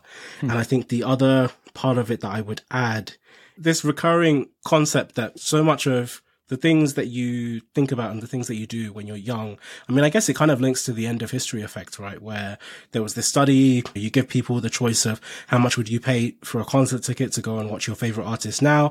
And everyone says, oh yeah, I'd pay loads of money. And then you say, how much would you pay to go and watch the artist that you used to like five years ago or X number of years ago? And the number changes, right? And we have this strange idea that the person that will be a few years from now in the future will be very similar to who we are right now. But actually, in reality, the person who we end up being three, five, seven years from now can be a completely different person. In the same way that we look back and we think, oh, how silly was I that I used to cry about this incident or this thing that at the time seemed life-changing and this event that seemed to make a huge difference to my life. Now that I look back, oh, you know, it wasn't the end of the world. I survived. Everything was fine. And so I guess it's this concept of time again, where there's a lot of things that when you're looking forward, it seems one way. When you look back, it seems another way. And I think that just relates quite neatly to, oh, there's another statistic. I think once you pass high school, most people never open a book again. That's the end of reading for the vast majority of adults. Not vast majority, but I think at least over thirty something percent of people, that's the last time they'll have touched a book, is when they were ordered to read one in high school. And so, yeah, I think that's the really interesting question that then comes up, is like, how do you cultivate this spirit of wanting to learn and wanting to grow more as an adult? Yeah, that's a that's another great question. You have a, you've had a ton of great questions today. I really appreciate it. And I was I was one of those non-readers, right? I mean, people may be surprised to hear this, but reading was my worst subject in school. Growing up, like in grade school, I just read really slowly, which now I call, oh, I wasn't actually, well, I am a slow reader, but I was actually more of a thorough reader. So I would never finish time tests or exams on time, and reading comprehension, I would never be able to finish on time and things like that. So that was always a perceived weakness that I had about myself. my whole life, basically.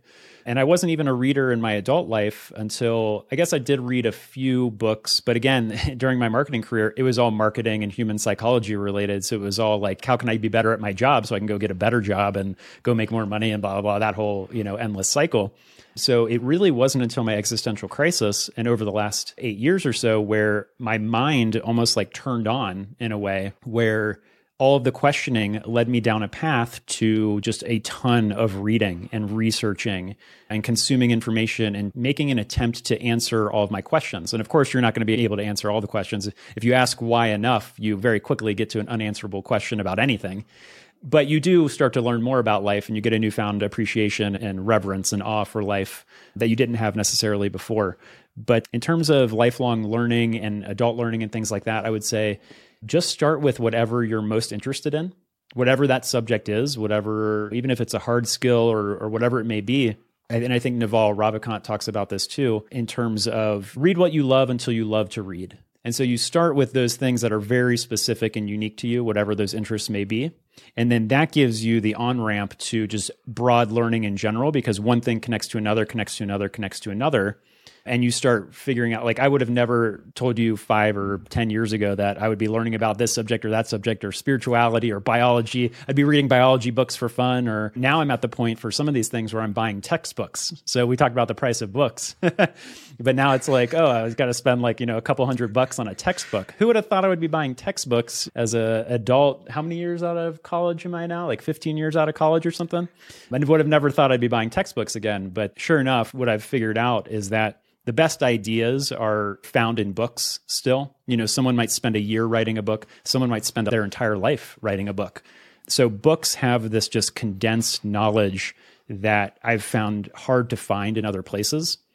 And you, as a reader, are just trying to extract all those key insights and nuggets from books and then connect the dots between books and between authors and writers and things like that. And that's really what I've been trying to do over the last eight years is just kind of this interdisciplinary dot connection of, hey, this seems like what this person said over here. And then you start connecting things cross-subject where it's like this thing that I'm reading about in a spirituality book, let's make it very real and practical. I'm reading Michael Singer's The Surrender Experiment and Living Untethered right now. I also, a couple years ago, read his book, The Untethered Soul, which was great.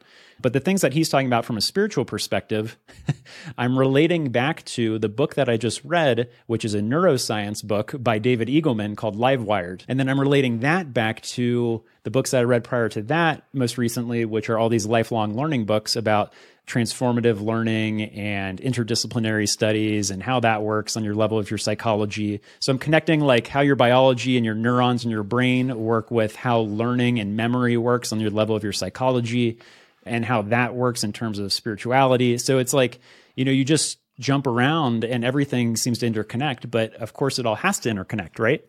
Because it's all interconnected systems of systems of systems. So if something doesn't make sense to you, it doesn't fit into the system of learning that you have, then that's worth investigating because it's like, okay, something in my knowledge system is off that I need to correct for, or I'm just interpreting it the wrong way, or like it's something just worth looking into deeper. But it's all a fascinating process and everything ends up interconnecting. Awesome. Do you have any tips for people on how to become a better synthesizer and being good, like how to improve at connecting dots between disparate ideas? Yeah. So I'm actually currently in the process of making a course on this. So I will be doing online videos with the screen sharing of exactly how I do everything that I do. So how I pick books, how I filter books, how I prioritize books, how I read books, how I take notes, how I create a book summary, how I create a synthesis of multiple books and things like that. So it'll it'll be a deep dive into every in and out of my exact personal process that I've created over the years. But in terms of practical advice for today, this is one of those things where it is, it's not a quantity versus quality game. It's a quality through quantity game. So the more you do it, the better you get at it. So for instance, when I first got started, Sloww just recently crossed the five hundredth post on the site, but let's go back to like the first fifty posts. Those were all intentional living posts about like slow living books and simple living books and minimalism books and what I was learning and things I was experimenting with at the time. But those book summaries are not very good, to be honest, in comparison to what I'm doing today. And partly is because even summarizing a book is a skill. that you get better at over time. And back then I had less dots to connect, you know, in my mental model and my networked mind of how this relates to that and whatever, because I just hadn't read a lot by that point. So it's one of those things where the more you do it, the better you get at it. So the more you read, the better you'll get at picking books in the first place and prioritizing books. The more you read, the better you'll get to be as a reader. So you'll start to learn when to read fast, when to read slowly, when to skip portions, when to skim, when to quit a book even. So you start to learn all of those skills over time. In terms of note-taking, you'll start to learn, you know, what's worth saving versus what's not. Same with book summarizing and, and synthesizing. It's one of those things where quality is a byproduct of quantity. And the more you do it, the better you'll be at it. Okay, awesome. Before I let you go, I wanted to ask a few questions about your solopreneurship journey. And I guess maybe the second to last question that I'll ask connects to just what you were talking about now, which is how do you pick the projects that you work on? Because when you're a solopreneur, when you work for yourself, technically you could do anything, right? You could work on anything. This goes back to the idea of how many rocks you put in your jar and choosing the right texture of the rock to put in your jar as well. So how do you pick what to work on and, and decide what to spend the time digging into? So I've learned that it's kind of an emergent process of, again, like the whole quality through quantity game. It's one of those things where the projects seem to emerge from whatever I'm going deep on at that time. So a couple years ago, for instance, I went deep into the subject of happiness and tried to figure out like, what is happiness? Happiness, it seems like, is one of those things like health where you know when you're unhappy, just like you know when you're unhealthy or sick. But then happiness now isn't a concept that I've thought about in years because I feel very happy and purposeful and fulfilled and meaningful. But obviously during my career, especially the tail end of it, I would consider myself very unhappy. So I went deep into happiness, and that led me down a path of synthesizing a hundred different perspectives on happiness, whether it's about money or relationships or psychology or purpose or spirituality, you name it. I put all of them together into an ebook, but I could have never set out saying, I want to create an ebook on happiness, right? It was just something that was like an emergent project from the process that I was in. And same with the Ikigai ebook. It was like, oh, I want to figure out purpose. I found this concept called Ikigai, and then a deep dive down Ikigai led me to a bunch of posts on the site about Ikigai. And then it's like, oh, I should turn these into an ebook. So it's kind of an emergent thing where the projects seem to bubble up themselves. And then in terms of prioritizing them, I really try to take advantage of intrinsic motivation that is alive at that moment. So last year, for instance, I went deep into mental models and cognitive biases and fallacies and all of that, and did an exhaustive search on like five or six hundred cognitive concepts. And I was like, how am I going to teach myself all of these? How am I going to like share these with others? This is going to be really overwhelming. And so that turned into a daily email where I email one or two new cognitive concepts and just a very short, like little snippet of what that concept is. And then it gives links to be able to dive deeper if you're interested in one of those. But again, that kind of just started with, oh, I read this book on, I think the books that I read were like General Thinking Concepts by Shane Parrish at Farnham Street and Super Thinking by Weinberg and McCann and The Art of Thinking Clearly by, I think, Rolf Dobelli. So I started just reading those books, and then it's like, oh, now I'm going to, you know, I could have never set out saying, I want to create a daily email of new mental concept a day. So it's this idea of exploring what you're interested in. And then as a natural byproduct, a project might emerge out of that, and then tackling it, if, if something does emerge coming out of that, then tackling it while it's most alive for you. Because I've noticed that it's tough to go back and backtrack once you have kind of moved beyond something. A lot of people, and this kind of goes back, there are just a lot of misconceptions, like passion is a dirty word these days. And people say like, don't follow your motivation. They say like, just show up, grit it out, discipline every day, no matter how you're feeling, no matter how your energy is or whatever. But for me, I've found that my best work comes when that specific project or question is most alive. So like if you told me today, go back and today write that Ikigai ebook or whatever, I'd be like, well, that's not a concept that's super alive for me anymore because I already exhausted that in the past. That doesn't mean that I have moved beyond it, right? Because everything transcends and includes what was prior. Like I still use that as my primary model for purpose. And I haven't left any of the intentional living stuff behind, but it's almost like tackling the projects that are most for, alive for you and therefore most motivating for you and therefore most energy giving to you at the time when they are most alive for you.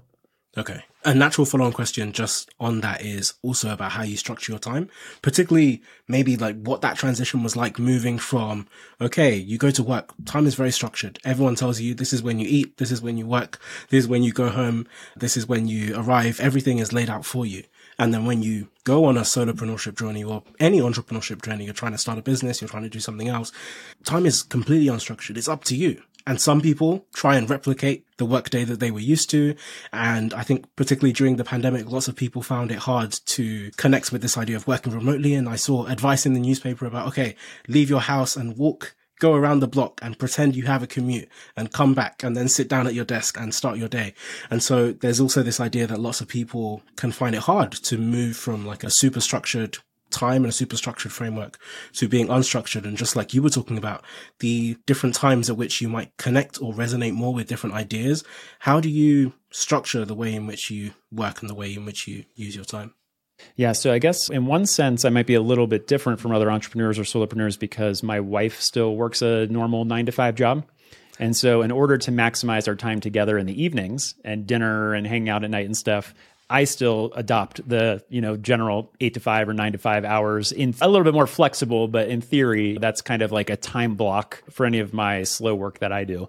I'm like you in the sense that I've got to have it scheduled on the calendar or it's not happening in terms of what I'm working on. So I do use time blocking. If there's any productivity hack that I can recommend, it's time blocking. Other people call it time boxing or time chunking.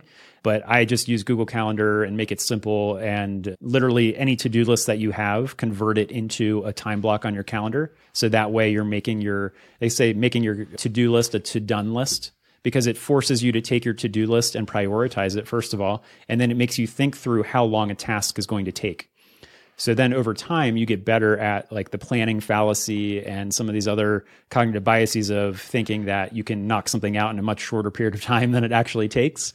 You start to course correct through that feedback loop of figuring out, okay, last time I had to do this task, it actually took me twice as long as I thought it was going to take. So then you can time block on your calendar the realistic amount of time that you now know that task is going to take.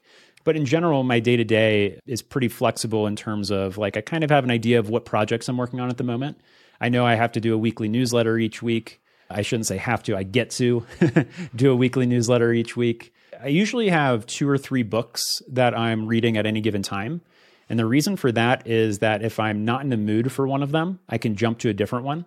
Or I might start with one and then realize, eh, I'm not really feeling this today. I'm going to go back over to this one. So it gives you, instead of getting stuck on one book for months at a time, it gives you the ability to jump around and utilize your energy based on whatever you're feeling. And then in terms of projects, yeah, I usually just have big blocks of time blocked on my calendar. That's the biggest difference between a career, I would say, and solopreneurship so far is that during your career, and a lot of people, at least in marketing, or maybe even the tech world at large, can relate to just meeting overload. I remember at one point I did an audit at my last job of how I was spending my weekly time. And I ran it by my boss, and I think I was working out of, of course, I was working way more than forty hours a week, but I think thirty-something hours out of the week were in like the typical eight to five range were spent in meetings. So if thirty hours a week are spent in meetings, then you only have, in theory, ten hours left to do your actual work. And it just doesn't make any sense. So I have had virtually no meetings, even calls or podcasts until recently over the last five years. As I've been doing this, I've really just been heads down in terms of asking all those questions, learning about life and myself, and just kind of figuring it out along the way. So I definitely recommend time blocking though. And then, yeah, what you put in those blocks will just be dependent on what's most alive for you at any given moment. I think the last question that I'll ask you is coming back a bit full circle to one of the first questions that I asked you. In many ways, it's going to sound a bit like the same question, but it's a slightly different flavor of that question, which is essentially around this idea of it, there's a self-deception, right? So we've talked about how important it is to ask the right questions and how asking yourself some of these questions can unlock so many other things. But then we've also talked about this idea of mimetic desires. And Luke Burgess writes about like shallow desires and deep desires. And the shallow desires are accolades and wealth and some of the things that seem very easy to emulate, and maybe deep desires are lasting ones that people talk about. Oh, you achieve some success. You have loads of rich people that achieve some success, and then they're like, oh, actually money didn't make me any happier. I just wanted to spend time with my family. And then if you're on the other side of that, people find that hard to believe, because if you don't have the money, it's hard to appreciate the family that you have and, and those things that you have. The question is really just around, like, how can we avoid deceiving ourselves in a sense? Because even when I think about the minimalism and a lot of these movements, right, they kind of become movements where, in some sense, a lot of them are quite mimetic, right? You see them on YouTube, you have people with the aesthetic backgrounds, you have, oh, the title is, I've thrown away all my things, or there has to be something catchy or mimetic about it. Are you actually getting into it in the truest sense of it, if you're only getting into certain things because you see other people doing them and there is some allure about doing certain things in a certain way? And particularly when you're a solopreneur and you've kind of removed yourself from, I guess, a very structured environment, it could be potentially easy to be like led astray. So one of the things I've talked about recently is just, I think even during the pandemic, you saw a lot of people where almost every month of the year, they were an expert on a different thing. And whatever the topic of the day was, that was their new expertise. First, they're a crypto expert, then it's N F Ts, then it's this, then it's that. And it can be very easy to be blown about, instead of focusing on maybe something that is deep and lasting. And that can be whatever it means to you. So I'd just love to know how you cultivate that for yourself, and maybe how you would recommend for other people, so that when they're asking these deep questions of themselves, they can make sure that they are asking like deep and lasting questions, and they are able to focus on things that can actually stand the test of time.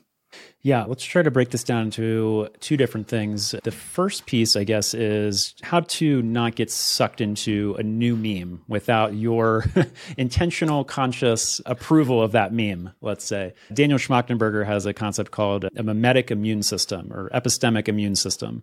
There's other concepts like this called like psychological immunity or cognitive immunology and things like that. It's actually a, a subject I want to do a deeper dive into eventually.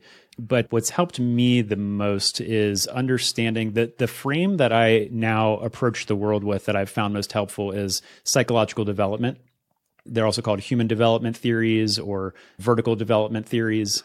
And this frame, and it, it's kind of like choose your own flavor in terms of whether you want to use like Ken Wilber or Maslow or Keegan or Suzanne Cook-Greuter. Hers is my personal favorite, just with ego development theory, because it just aligns with my life, my lived experience so closely. And I didn't find it until years into my journey. So it wasn't one of those things like I found it and I was like, oh, here's a map, I'm going to follow the map. You know, it wasn't like a self-fulfilling prophecy type of thing. But that gives you a new frame on just yourself and others in the world, humanity at large, collective human development, if you will. So I would say look into those. I have a ton of summaries on the Sloww website about this subject, and I'm just going to go deeper into it over time. But it's been the most beneficial frame or lens to take on the world for me, because it just does a great job of explaining things in a way that you probably knew but didn't have the words to articulate until you came across it. But one of the things that she talks about, Suzanne Cook-Greuter, in this theory is that even your relationship with a meme, for instance, or an idea or your own desires, you name it, your relationship with that is going to change as you vertically develop. So for instance, she would call those things like any of your knowledge or skill sets or information in your mind. You could consider that like horizontal development. So you see horizontal development all the time. People are learning more, they're adding more content to their minds, you name it, that's all considered horizontal development. But what's much rarer is vertical development, which means higher perspective taking, greater meaning making. You can almost think of the horizontal line as, they call it like translation, and then the vertical line as transformation. So as you develop greater and greater, more holistic perspectives on yourself and the world, then you can take that horizontal knowledge and skills that you have and have a different relationship with them. And she even talks about like how you define the word truth and how you view reality and your lived experience. Like all of those things change as you vertically develop. So your relationship to a meme and your own desires and things like that are going to change. For instance, a lot of people, I've gone through this phase too, where I didn't even have awareness of my desires, right? The reason probably why René Girard's mimetic desire work resonates with so many people at large is because it makes you ask, oh yeah, how did I get my, well, it makes you first ask, well, what are my desires? And so you start to articulate, okay, I'm intrinsically driven, or like in my case, to make it real, I was driven by like a fear of disappointing my parents. I don't know where that came from, but because they didn't say, you better not disappoint us or anything like that. But somehow I got this weird fear of disappointing my parents, which I think led to, like, if you do the Enneagram work, this is why some of that can be beneficial. I'm either like a three or a five on Enneagram or whatever, but the fears are what's most interesting to me because it gave me words to articulate what I didn't realize before, which was my self-worth was directly attached to my work. And that is why I was never primarily motivated by money. That was always an extrinsic, like, byproduct for me. I was primarily motivated by, if I do really quality work, then I can feel worthy as a human, and all that stuff like titling and better jobs and better pay and money and all that stuff will come as a byproduct. But first and foremost, mm-hmm. for me, it was do good work so you can be worthwhile as a person. But until you start to ask these questions about yourself, and some people maybe call this shadow work and things like that, until you start to ask, well, what are my desires and how did I get my desires and what are my fears? How did I get my fears? You start to get the words to articulate these things about yourself. And then that gives you a newfound perspective and relationship with those things that you didn't have before, because before you were unconscious to them, right? You didn't have the words to articulate it. You weren't even aware of it. So you were just living it out without knowing that you were living it out. So once you are able to psychologically develop to a certain point, it allows you to have a newfound awareness and relationship with even your own mind and your thoughts and your thinking processes. So people would say your ego or your identity. It allows you to have a little bit more perspective on those things and therefore change your relationship with it. Awesome. Wow. I feel like this has been, this has been so great for me. No, no, no. Like, this has been really great for me personally, but I'm sure so many people are going to resonate with this and hopefully go down some rabbit holes of their own on Sloww dot co and then going deep into your work. I think there's a few series. We'll, we'll put the links in the show notes that the people can go through and read. But Kyle, this is awesome. Thanks so much for making the time. Yeah. Thanks for having me, David. Let's do it again. Thank you so much for tuning in. Please do stay tuned for more. Don't forget to rate, review, and subscribe. It really helps the podcast. And follow me on Twitter. Feel free to shoot me any thoughts. See you next time.